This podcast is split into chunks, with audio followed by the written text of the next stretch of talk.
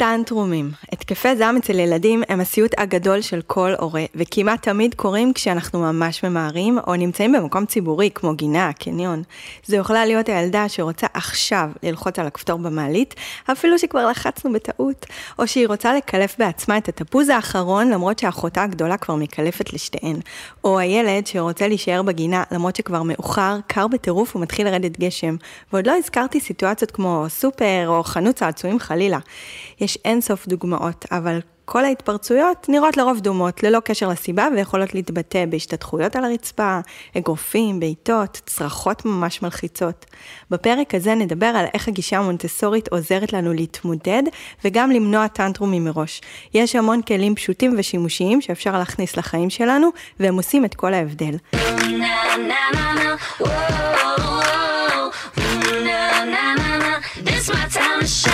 אמהות בסטייל, הפודקאסט של טל מאור זינגרמן. היי, שמי טל מאור זינגרמן, יזמית תוכן, בעלת המגזין אמהות בסטייל, אימא של לי בת הכמעט 10 ואן בת הכמעט 5, מוסמכת מונטסורי AMI, ואני פה היום כדי לדבר על מה הגישה המונטסורית מציעה לנו לעשות כדי למנוע טנטרומים ולהפחית את העוצמה שלהם.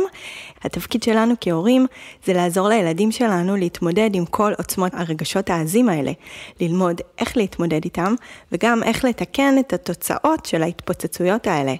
וזה לא קל. זה ממש לא פשוט עבורנו ההורים להבין שכל מופע האימה הזה הוא בעצם בקשת עזרה, ושהילדים שלנו חייבים אותנו בשביל להירגע ולווסת את עצמם. אז למה, למה טנטרומים קורים? זה חלק מתהליך התפתחותי מאוד תקין ורצוי, שקורה בנקודת מפגש של ילד או ילדה במישור ההתפתחותי הראשון עם תסכול והבנה שדברים לא יכולים לקרות בדיוק כמו שאני רוצה שהם יקרו. הרגשות עזים מדי, ו, ובשלב הזה, שבו המוח עדיין לא בשל, הם נחווים בצורה מאוד מציפה וקיצונית. כתבתי על זה בהרחבה במגזין אמהות בסטייל, מי שחשוב לה להבין בדיוק למה זה קורה, אה, מוזמנת להיכנס. חפשו בגוגל מה זה טנטרומים ואיך למנוע אותם אמהות בסטייל. אז מה עושים איתם? זה אחד הנושאים שהכי מציקים ומטרידים הורים לילדים צעירים, וגם אותי כמובן כאימא זה מאוד מאוד מטריד, אבל אה, לגישה המונטסורית יש המון כלים שבאים לעזרתנו, והם יכולים ממש לשפר את הכל עבור הילדים וגם עבורנו ההורים. וכדי שאני לא ארגיש שאני אה, מדברת פה לעצמי, אה, פניתי אליכן, החברות בקהילת אמהות בסטייל, וכל מי שעוקבת אחריי באינסטגרם, וגם עוקב ב- ב- בלשון זכר אה, אחריי באינסטגרם, וביקשתי מכן לשלוח אליי שאלות בנושא. וכדי שאני עוד יותר לא ארגיש אה, לבד מדברת פה לעצמי למיקרופון, אה, הבאתי לפה את שי. שלום. היי. היי. שי הוא אה, בן זוגי, אה, אב בנותיי, ואלוף העולם בהתמודדות עם טנטרומים. יש. לגמרי, הרווחת את זה ממש ביושר. אז הזמנתי אותך כדי אה, לשאול אותי כאן בפרק את כל השאלות מהקהל, מהקהילה. אוקיי. אתה רוצה לשלוף כזה כמו בהגרלה, או... אני אפתיע אותך. יאללה. מוכנה לזה? בטח. יאללה. שאלה ראשונה. מה עושים כשילד משתטח על הרצפה במקום ציבורי? אני מניח שזה הכוונה לסופר, או לאמצע הרחוב, או... לגמרי. הקלאסי. כן, זו, זאת השאלה לפתוח איתה את הפרק, זאת השאלה הכי קלאסית. זה נראה לי אם נחפש כזה אייקון של אה, טנטרום, נמצא אה, ילד או ילדה משתטחים לרצפה במקום ציבורי. זה נורא מלחיץ שאנחנו נמצאים מחוץ לבית ויש המון עיניים עלינו, ופתאום הילד או הילדה שלנו משתטחים על הרצפה וצורכים. זה בעצם אה, מאלץ אותנו קודם כל לעצור הכל. כי, כי זה כמו תאונה. קרתה תאונה, הגענו למצב של טנטרום, אה, יכולנו לעשות אולי כל מיני דברים שימנעו את זה, אה, תכף נדבר על מה אפשר לעשות כדי למנוע. שום דבר לא עזר, לפעמים שום דבר לא עוזר והטנטרום מתפרץ. אין לנו הרבה מה לעשות, חוץ מלטפל עכשיו אה, בסיטואציה הזאת בצורה דחופה. אז קודם כל אני אגיד מה לא לעשות, אה, לא ללכת. לא להגיד שאנחנו הולכים ואם לא תפסיקי אז ככה, קודם כל אין לנו כל כך עם מי לדבר. כשילדים נכנסים למצב הזה, המוח שלהם פשוט לא פנוי להקשיב לנו. אז להתחיל לנאום או להציע שוחד או כל מיני דברים, שום דבר מזה לא יעזור לנו כי הם לא פנויים להקשיב. אז אה, לא ללכת, לא, לא להתחיל אה, לנאום ולהסביר הסברים. כן כדאי ממש לרדת לגובה העיניים של הילדים. אם הם על הרצפה, אז אני מן הסתם אשב על הרצפה ליד. אני אוודא אין שום דבר לא בטיחותי שקורה פה, זאת אומרת שהילדה שלי נמצאת בסביבה שהיא לא מסכנת אותה או אחרים. אם נמצאת במקום, אם זה קורה במקום שהוא מסוכן, אה, מישהו יכול לדרוך עליה אה, ליד כביש, אני אזיז אותה פיזית משם למקום בטוח. ואז אני פשוט יישאר שם, יישאר בתוך הסיטואציה, אה, אני לא אברח, אה, גם לא אה, מבחינה מחשבתית, או יהיה עם הטלפון שלי, זאת אומרת, הנוכחות שלי המלאה בסיטואציה היא מאוד חשובה. בשביל להרגיע אותה ולווסת אותה, לשדר לה שאני שם איתה ביחד. אבל אם יש לי טיפ שאני יכולה לתת, זה איזשהו דמיון מודרך כזה, אני תמיד מדמיינת שאני עוטה על עצמי גלימה. כמו של אה, סופר אימא כזאת, שמסמנת לי ומסמנת לעולם שאני עכשיו בתפקיד ואני יודעת מה אני עושה. אז אה, אתם אה, יכולים להמשיך במעשיכם ואני אטפל בסיטואציה הזאת. אוקיי, okay, שאלת המשך. מה עושים כשילד הורס דברים תוך כדי טנטרום? שובר, הורס? אז זה דברים שקורים. כי חלק מהעניין שהמוח של הילדים עדיין לא מפותח, וה... והחלק במוח שאחראי על ויסות, ואחראי על הרגעה, ואחראי על כל מיני קודים חברתיים, אה, הוא עדיין לא סיים להתפתח. וילדים מגיעים למצבים של, אה, של מופעי אלימות כאלה, כמו שהשאלה מתארת. אז קודם כל, זה לא משהו שאנחנו נאפשר. קודם כל, הדבר הראשון שאנחנו נעשה זה לדאוג לבטיחות ולביטחון גם של הילד וגם של הסביבה. אז אנחנו נעצור בצורה מאוד ברורה ומאוד מיידית כל אה, התנהגות כזאת. ואחר כך, תכף אני אדבר על זה, יש עוד שאלות, אני חושבת שהן מדברות על זה, אבל אנחנו אה, לא נסיים את האירוע בזה, אלא אנחנו גם ניתן הזדמנות לילד אה, לתקן את הנזק שנעשה בזמן ההתפרצות הזאת. כל הרציונל שמאחורי אה, איך שהגישה המונטסורית מתייחסת להתנהגויות כאלה, אנחנו לא שופטים את זה בפריזמה של אה, נכון, לא נכון, שכר ועונש. כל דבר כזה שקורה זה בעצם הזדמנות ללמידה, זה הזדמנות לצמיחה ולגדילה של הילד. אוקיי, okay, אז יש כאן עוד כמה שאלות שהן בעצם באותו נושא, איך לעזור לילדה שהטנטרומים שלה כוללים גם אלימות כלפי הסביבה, אה, איך לעזור לילד שהטנטרום שלו כולל אלימות כלפי עצמו, מה עושים עם ילדים שנכנסים לטנטרום במקום שמסכן אותם בכביש, אז בעצם זאת התשובה, נכון? כן, אה, שוב, זה דבר שקורה המון. ילדים יכולים להיכנס לאיזשהו מצב של סחרור וממש אה, לגרום לכל מיני נזקים. או, או לעצמם, או לסביבה, או למישהו אחר. זה יכול להיות משהו פיזי, נגיד אה, דפים של ספר שנקראים, או להרביץ ל, ל, לאח או אחות, או לי. המון מופעים כאלה, זה, זה קורה, זה קורה לכולנו. עכשיו, כמו שאמרתי קודם, אנחנו תמיד נעצור קודם את ההתנהגות הזאת, ואחר כך ניתן לטנטרום אה, להתפתח אה, בסביבה בטוחה ו... נגיע למיצוי שלו ונלווה את הילדה שלי בתהליך הזה. אבל אני רוצה לדבר על הנושא של התיקון, שזאת נקודה מאוד חשובה בחינוך המונטסורי, ולרוב אין, אין התייחסות אליה, כי זה בעצם, התיקון זה מה שיוצר לנו את הקלוז'ר, והופך את החוויה הקשה שהילד שלנו, שהילדה שלנו עברה עכשיו, שאני כאימא עברתי עכשיו, שאתה כאבא, זה הופך את החוויה הקשה הזאת לחוויה לימודית. את מדברת על תיקון של משהו ש, שנהרס, נשבר בטנטרום, נכון? כן, אה, וזה גם יכול להיות תיקון של משהו פיזי, וזה גם יכול להיות תיקון של משהו אה, רגשי. אה, למשל, אם פגעתי באחותי ואני עכשיו הרבצתי לה תוך כדי הטנטרום, אז הלמידה שיוצאת מהאירוע הזה, זה למידת הסליחה. אה, ולא ברמה של תגידי עכשיו סליחה לאחותך, כי להכריח ילדים להגיד סליחה בלי שהם באמת מבינים את המשמעות של המושג המופשט הזה, זה, זה לא משהו שהוא חלק מהגישה המונטסורית, אנחנו מתייחסים בעצם למושג של הסליחה ובקשת הסליחה והתיקון. ויש לנו פה הזדמנות אמיתית, אחרי שהילדה שלי נרגעה, אחרי שהכל הסתדר, לחזור רגע אחורה ולתקן את כל הדברים שנהרסו בדרך. זה יכול להיות אה, להתייחס לכל מיני מילים קשות שנאמרו, או למעשים כמו אה, פגיעה פיזית או, או ממש פיזית, אם עכשיו, סתם דוגמה של ספר, מתוך אה, התקף, אה, התקף זעם, אה, נתלשו דפים של ספר, אז אנחנו ביחד נתקן עכשיו את הספר, ובעצם המעשה, אנחנו, אה, אנחנו מראים ל, לילד, שאפשר לתקן, אפשר לסדר דברים. הוא לא ביצע עכשיו איזה משהו איום ונורא בלתי הפיך שיכול להפך אצלו לאיזושהי טראומה או, איזה, או, איזה, או איזושהי צלקת. גם אין שום סיבה שנכעס עליו, למרות שזה יכול להיות סופר מכעיס או סופר מעליב, וגם אנחנו עברנו חוויה קשה, אבל אנחנו המבוגרים, לנו יש איזשהו ניסיון מסוים בלתקן דברים. כל אחד מאיתנו חווה את זה, לפגוע במישהו אחר ולדעת איך לסדר את העניינים ולתקן, זו מיומנות מאוד חשובה לחיים. אוקיי, okay. יש כאן עוד שאלות. איך להתאים את הציפיות שלנו ההורים ליכולת הוויסות של הילדים בהתאם לטווחי גיל? זאת אומרת, מתי אנחנו יודעים אם ההתנהגות היא נורמלית לגיל, או שהיא חריגה? זאת שאלה מעולה. קודם כל, כל הגישה המונטסורית מדברת על אה, להכיר את התהליכים שהילדים שלנו עוברים הקשר של שלבי התפתחות שונים.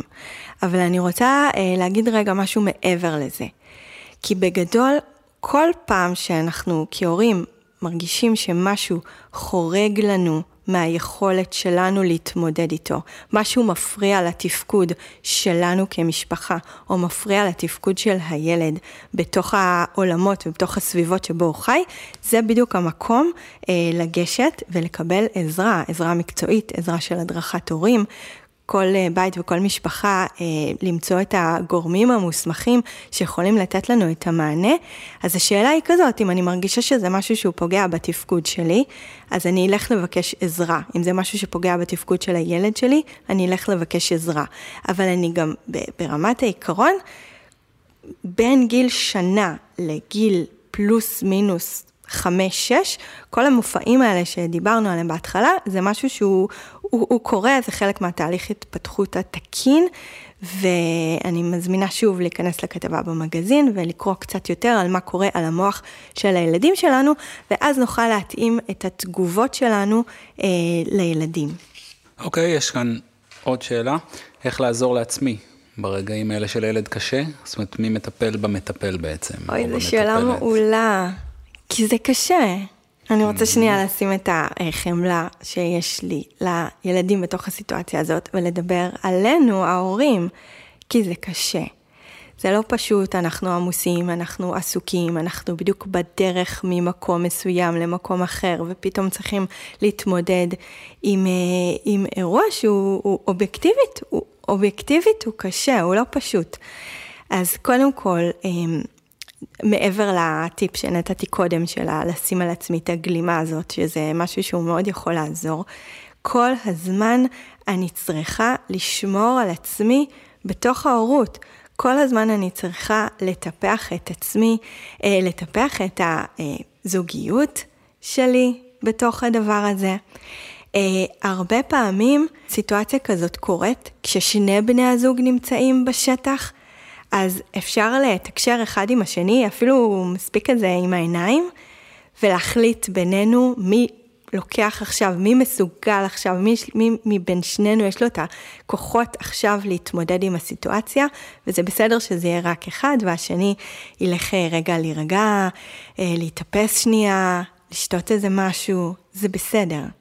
זה במקרה שנמצאים בשניים. אוקיי. Okay. איך לעזור לילד להירגע, להגיע לנקודת חסר תוחלת?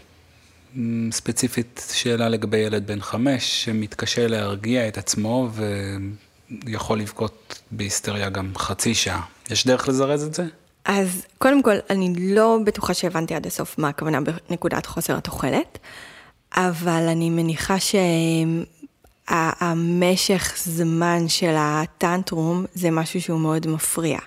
אז קודם כל, דיברתי על זה קודם, אם זה משהו שמפריע לתפקוד, אמ, ללכת להתייעץ עם אה, גורם אמ, מקצועי בצורה אישית ופרטנית למשפחה שלי, זה אחד הכלים הכי טובים שיש לנו כהורים, וגם אנחנו יכולים להעיד שהרבה פעמים אה, עשינו את זה, פנינו לייעוץ ולהדרכת הורים, וזה שיפר את כל הבית.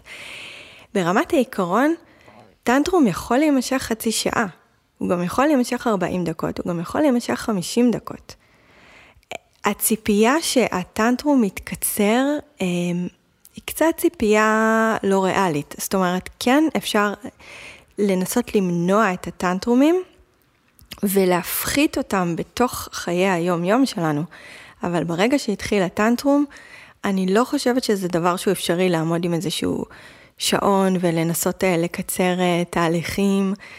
זה, זה פשוט משהו שצריך לקרות. כן דבר שיכול לעזור, זה ככל שאנחנו נהיה סלע איתן, ככל שאנחנו נהיה יותר רגועים בתוך הסיטואציה, הילד יקבל מאיתנו את הרוגע. אה, אנחנו לא נסלים את העניינים, אנחנו לא נגיד, אוקיי, עכשיו אני אלך מפה ואז נעורר את זה מחדש, פשוט להיות שם מניסיון, זה יכול לקצר. אוקיי, מה דעתך על שיטת פסק זמן בחדר? טוב. אני יודע מה דעתך. אני גם יודעת מה דעתי, ואני מניחה שמי שמאזינה לנו כרגע גם יודעת מה דעתי. דעתי נגד. אמ, אני לא חושבת שיש שום טעם אה, להרחיק ילד או ילדה בכל שלב מהמקום שבו הוא נמצא למקום אחר. ההרחקה הזאת יכולה לשדר אה, המון דברים, זה בעצם איזשהו סוג של עונש. החוויה של אה, ילדים בתוך ההרחקה הזאת יכולה להיות מאוד קשה, חוויה של אה, בדידות, אני אפילו אגיד של אה, נטישה. אני לא חושבת שצריך לנטוש ילדים כשהם נמצאים ברגע כל כך קשה, הם באמת זקוקים לעזרה שלנו. אם צריך מבחינה בטיחותית להרחיק ילד מאיזושהי סיטואציה, אז אנחנו ניקח את עצמנו ואת הילד או הילדה ביחד למקום בטוח עבורו, ו- ונהיה שם ביחד איתו. אוקיי, okay, שאלה ממני. אה, אולי תדברי קצת על מניעת טנטרומים, איך לא להגיע לשם.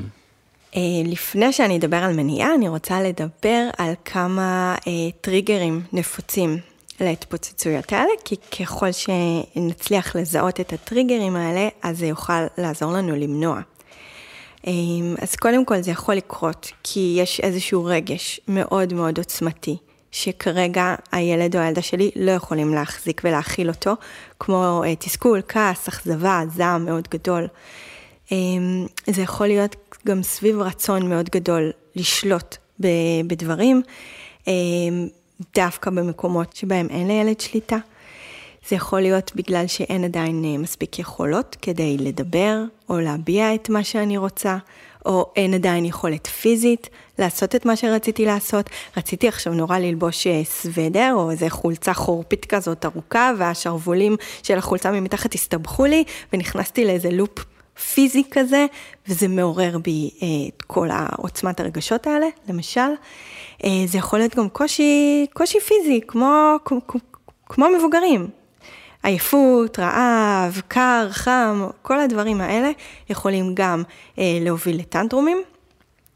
זאת נקודה חשובה, זאת יכולה להיות אה, תקופה מאוד נפיצה בחיים של הילד. הצטרפות של אח או אחות אה, חדשים למשפחה. זאת תקופה סופר נפיצה, שכל מיני דברים יכולים להפוך לטנטרומים גדולים, והרבה פעמים זה יהיה אחד הטריגרים שאמרתי קודם, פלוס הטריגר הענקי הזה של אה, תינוק או תינוקת או אח אה, או אחות קטנים וחמודים במשפחה, זה יכול להיות גם אה, אה, מעבר דירה, הסתגלות למסגרת אה, חדשה, אלה תקופות מאוד אה, נפיצות. או, שמרתי את הדובדבן לסוף, אה, שכל הדבר הזה קורה בגללנו, כי הצבנו עכשיו גבול, ואנחנו צריכים לאכוף אותו. Hmm, אוקיי, okay, יש פה שאלה בדיוק אה, על זה. אה, בין השנתיים הגדול שלי, כל פעם שבאים להחליף לו חיתול, בגד, אז uh, צריך, או כשצריך להתקלח או לישון, הוא נכנס לטנטרום וצורח ומתעצבן, ומרגיעים אותו על ידי שוחד, נגיד uh, מכונית או משהו עם אורות, מה הדרך הנכונה להתנהג בסיטואציה הזאת, ואיך אפשר להימנע מהשוחד הזה ולמצוא אלטרנטיבה. אז, אה, אז כן, זה לגמרי חופש בתוך גבולות, כי יש לנו גבולות שנגיד עכשיו צריך להחליף חיתול, עכשיו צריך אה, ללכת אה, להתקלח, עכשיו צריך ללכת לישון, כל מיני נקודות כאלה שהם, ש, שזה שייך לעולמות האלה של יש חוקים בבית שלנו, יש איזשהו סדר יום, יש איזושהי רוטינה, ואחד התפקידים שלנו זה...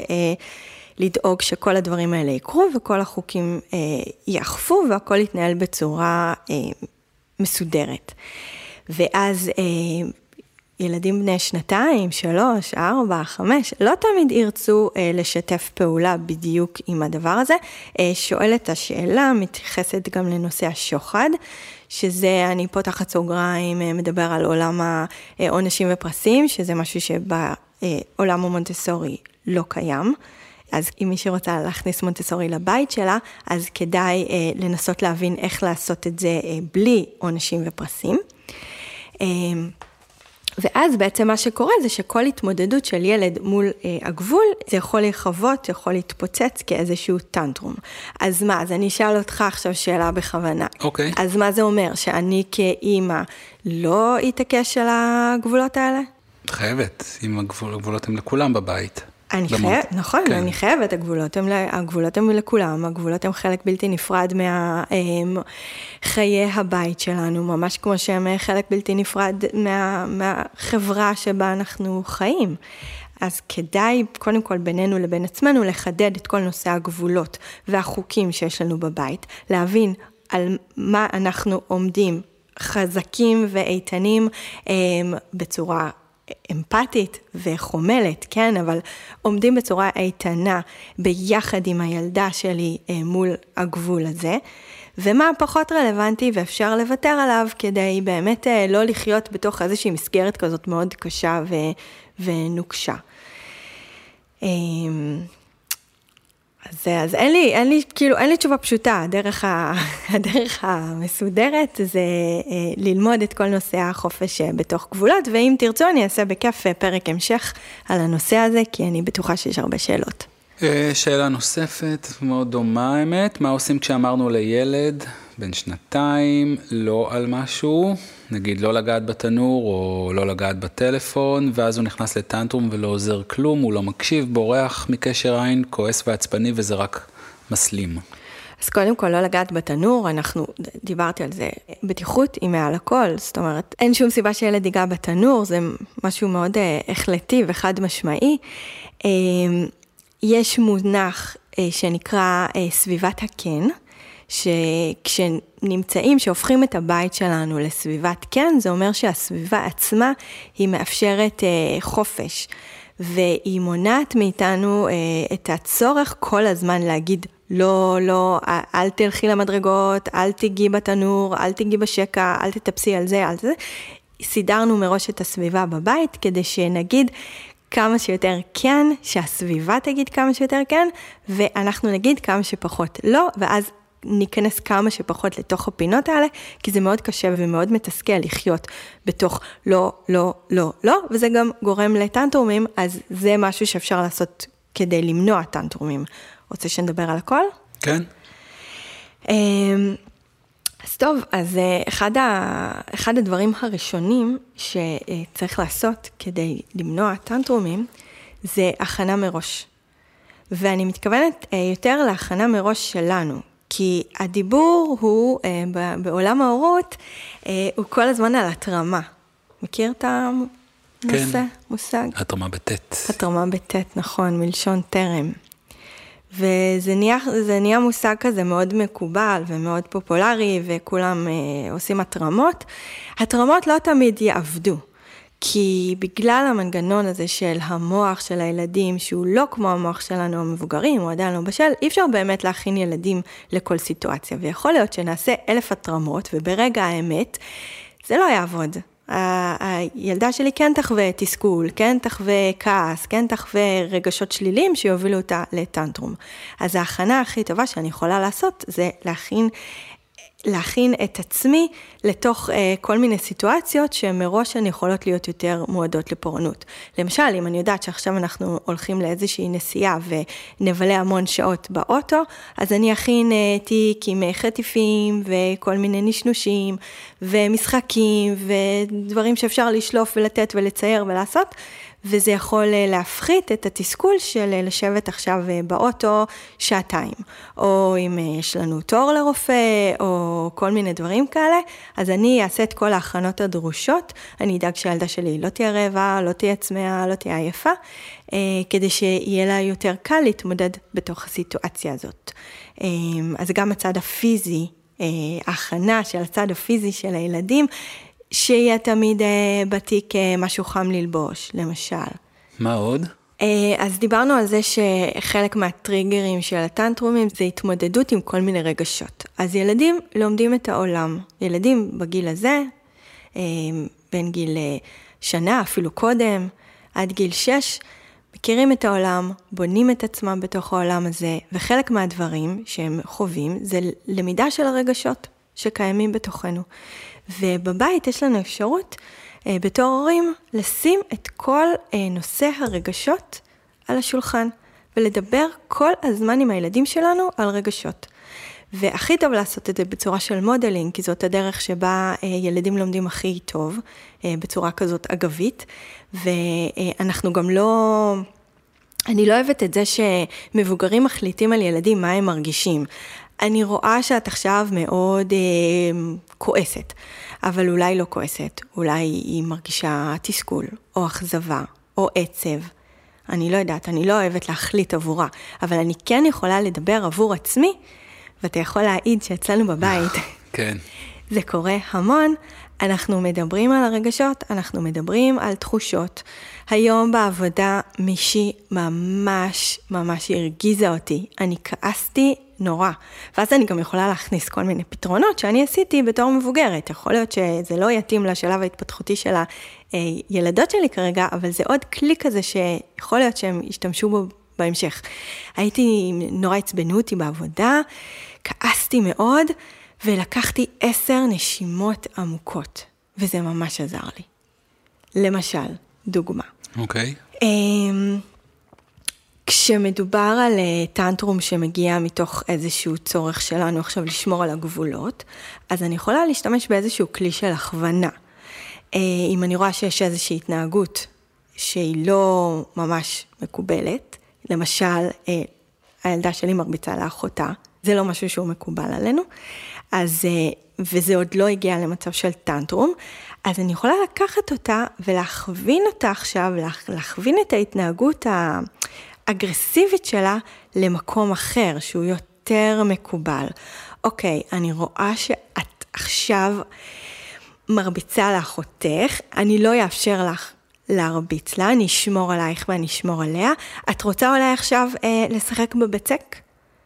יכול להיות שההצעה הזאת שהצעתי לה עכשיו, של לקחת איזשהו חומר שיכולה למעוך אותו ולפרוק עליו את כל האגרסיות ואת כל הרגשות השליליים שלה, אני בעצם מנעתי את הטנטרום כי העברתי אותה עכשיו למקום אחר.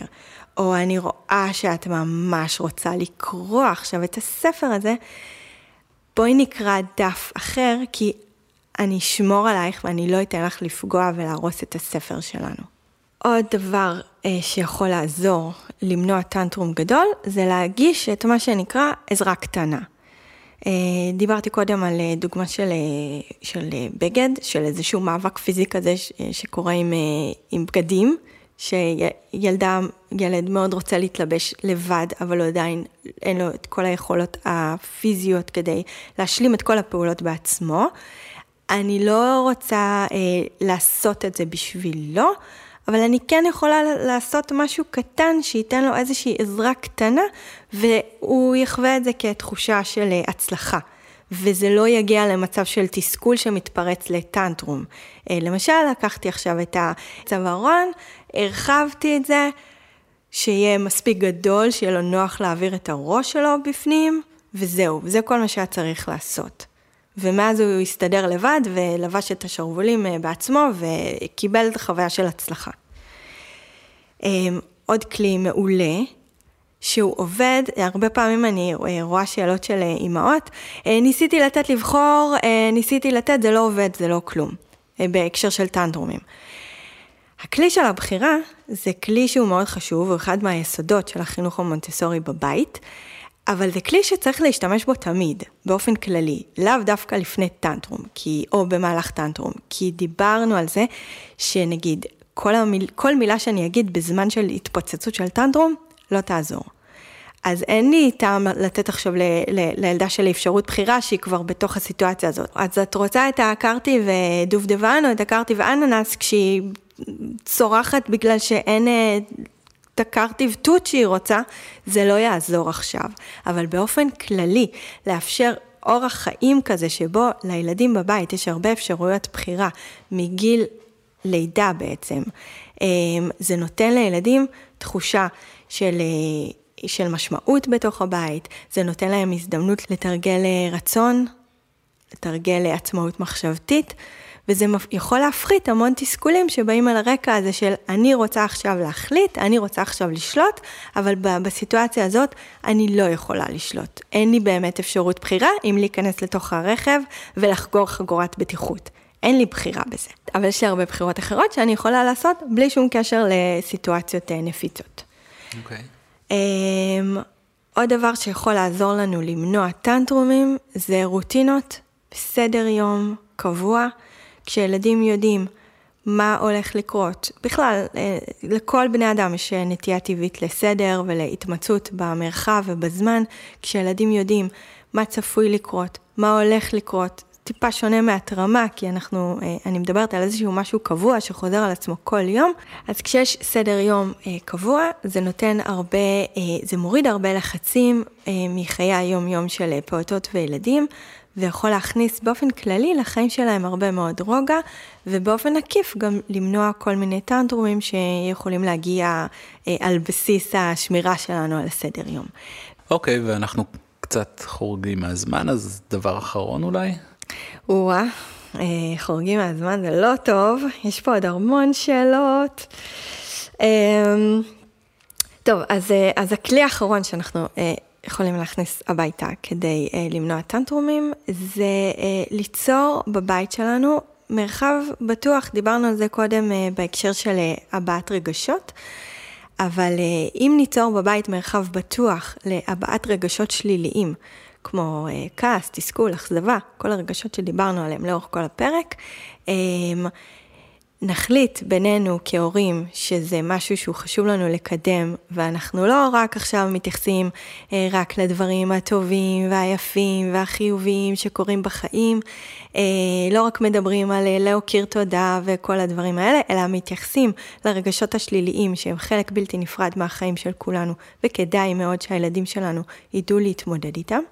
אז אנחנו הופכים את הבית לאיזשהו מרחב בטוח, שבו אפשר אה, לשתף, ומותר לכעוס, ומותר להתרגז, ומותר להתעצבן, ועם הזמן, אה, כשה, אה, ככל שהילדים גדלים לתוך סביבה כזאת, הם גם לומדים להביע את הרגשות האלה בצורה שהיא מקובלת, בצורה שהיא לא הורסת, לא שוברת, לא, לא הורסת יחסים, לא הורסת חפצים, וזה הופך להיות משהו שהוא חלק בלתי נפרד מהחיים, כי, כי כעס ועצבים זה חלק בלתי נפרד מהחיים.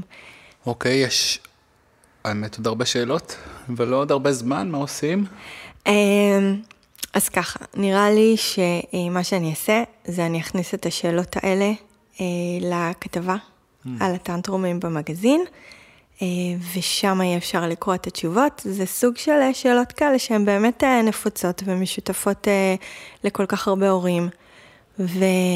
ואני בטוחה שתמצאו בהן הרבה ערך בשאלות האלה. אז לקראת סיום, יש לך איזשהו טיפ בתור אלוף הארץ לטנטרומים? כי אני תמיד קינאתי בך על השלווה שאתה מפגין בזמן uh, טנטרומים של הבנות שלנו, ואחת הסיבות שאני שמחה שפניתי לעולם המונטסורי ולמדתי ואני לומדת אותו, זה כי אני יכולה להיות ככה קצת יותר כמוך. Mm. אז, טיפ קטן. יש לי טיפ קטן, כן. כשאנה הייתה יותר קטנה, אז הטנטרומים היו מלווים בצרחות, אבל צרחות ממש uh, מכאיבות, כאילו, צרחות. אטמי אוזניים, אבל אטמי אוזניים כאלה, יש לי כאלה שהם custom made לאוזניים שלי, הם שקופים, לא רואים אותם. אנ לא ידעה שאני עם אטמי אוזניים, אבל הייתי עם אטמי אוזניים, הם מאפשרים לי לשמוע אותה, אבל קצת יותר חלש, הצרחות לא כואבות אה, והרבה יותר נעימות. ואני יכול להיות לידה, אני לא, הצרחות לא מפריעות לי, יש לי את כל הסבלנות שבעולם, כי, כי כשמישהו צורח לנו באוזן, אין מה לעשות, נעשו על זה הרבה מחקרים, זה יכול להוציא אדם מדעתו ולאבד את הסבלנות. רעש הוא אחד הגורמים שהכי גורם לנו אה, לאבד את סבלנותנו, ואני עוסק ברעש כבר הרבה שנים. שי עורך סאונד למי שלא מכירה. אז אטמי אוזניים טובים כאלה שלא רואים אותם, ממש, אה, זה, זה הנשק הסודי שלי בעצם. זה טיפ מעולה, כי אפשר לקחת את זה לעוד מקומות, לזהות איפה אנחנו מאבדות סבלנות. אצלי זה אה, הרבה דברים שקשורים למזג האוויר, לקור או לחום. אה, נגיד אם חם בטירוף, אני נורא סובלת, נגיד אוגוסט, ואנחנו עכשיו בדרך חזרה מהגן וזה, ואני ממש, ממש קשה לי. אה, אז אני אה, דואגת שאחר הצהריים שלנו יהיה אה, במקומות יותר ממוזגים, שאני פחות תהיה לי התמודדות עם החום המתיש הזה, ואני מתלבשת בהתאם, כי זה גם מאוד יכול לעזור לנו. ובהקשר של השאלה של מי מטפל במטפל, אז, אז אנחנו, סך הכל, כן. מטפלים בעצמנו. נכון. כל נקודה כזאת שאנחנו מזהים שאותנו באופן אישי מוציאה מדעתנו, אצלך זה הרעש, אצלי זה, אה, זה מזג אוויר בחוץ, אה, אז, אז כדאי ומומלץ אה, לטפל בזה, כדי שבאמת נוכל לגייס את הסבלנות הדרושה כדי להתמודד עם ההתפוצצויות המטורפות האלה. טוב, זמננו תם, טל מאור זינגרמן. Uh, טוב, uh, תודה שהייתן איתי, תודה ששלחתן שאלות, תודה שבאת להקריא את השאלות, זה מאוד עזר, זה יכול להיות מאוד מביך לשבת ולדבר פה uh, בחלל הריק לעצמי. את תקראי לי שוב? ברור, אז אני, ברור, נו הנה, הבטחתי פרק המשך על חופש בתוך גבולות, וזה, כן, בטח. אז uh, תודה שהאזנתן. ומי שעוד לא עוקבת, אז אה, בואו לאינסטגרם, אה, טל מאור זינגרמן, בואו אה, לקהילה של האימהות, זה sorry ש, זה רק לאימהות, קבוצה סודית של אימהות בסטייל, את מוזמנות להצטרף. וזהו, וניפגש בפרק הבא. ביי.